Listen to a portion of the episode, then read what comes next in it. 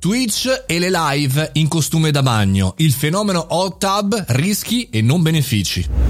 Buongiorno e bentornati al caffettino, sono Mario Moroni e qui anche oggi davanti alla macchinetta del caffè virtuale parliamo come ogni giorno, ormai da tre anni, forse quattro, di fenomeni e di tutto quello che accade là fuori. Per noi professionisti e imprenditori talvolta è difficile, se non complicato, eh, scoprire fenomeni come abbiamo fatto negli anni scorsi con Twitch, con nuovi social, però quando in realtà eh, questi fenomeni, queste nuove piattaforme replicano gli stessi problemi della televisione tradizionale o della televisione via cavo, beh è chiaro, bisogna in qualche maniera parlarne. La bravissima Francesca Sirtoli su Tom's Hardware parla dell'argomento, il titolo sembra abbastanza esemplificativo, quando il costume non fa la streamer, sì perché c'è wireismo chiaramente in questa situazione, ragazze, belle ragazze che fanno live streaming per ottenere più visualizzazioni in ambiti succinti e quindi si scatena il vecchio wireismo che pensavo, speravo fosse finito nella televisione, in quelle televisioni televisioni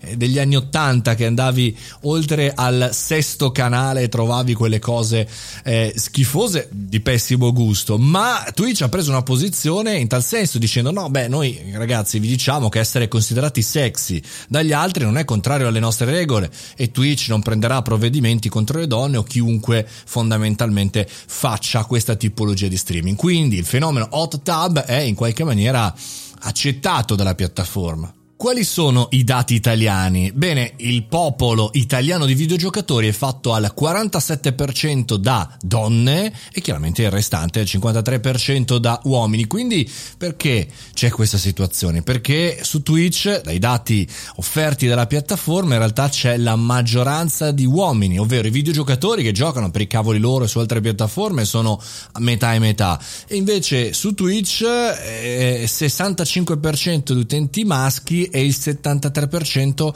ha meno di 35 anni. Quindi da un certo punto di vista forse si può in qualche maniera giustificare, o meglio si può capire dal punto di vista economico il perché. Detto questo non sappiamo bene la eh, risposta fondamentale, il perché di questo fenomeno. Ognuno può fare quello che vuole con il proprio corpo, chiaramente se è maggiorenne.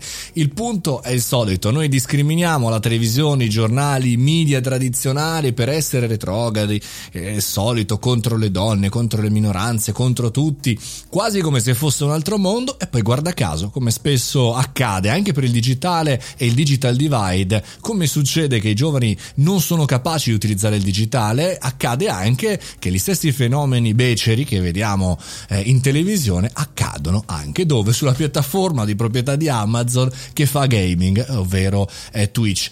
Non è un problema eh, di per sé, è un bias di nostra percezione. Noi dobbiamo percepire le cose come stanno e le cose come sono e non come vogliamo immaginare cucinarle, a prescindere che siano tradizionali o che siano chiaramente anche digitali.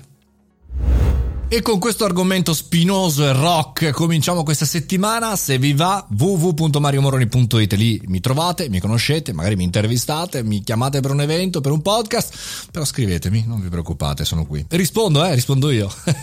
Buona settimana.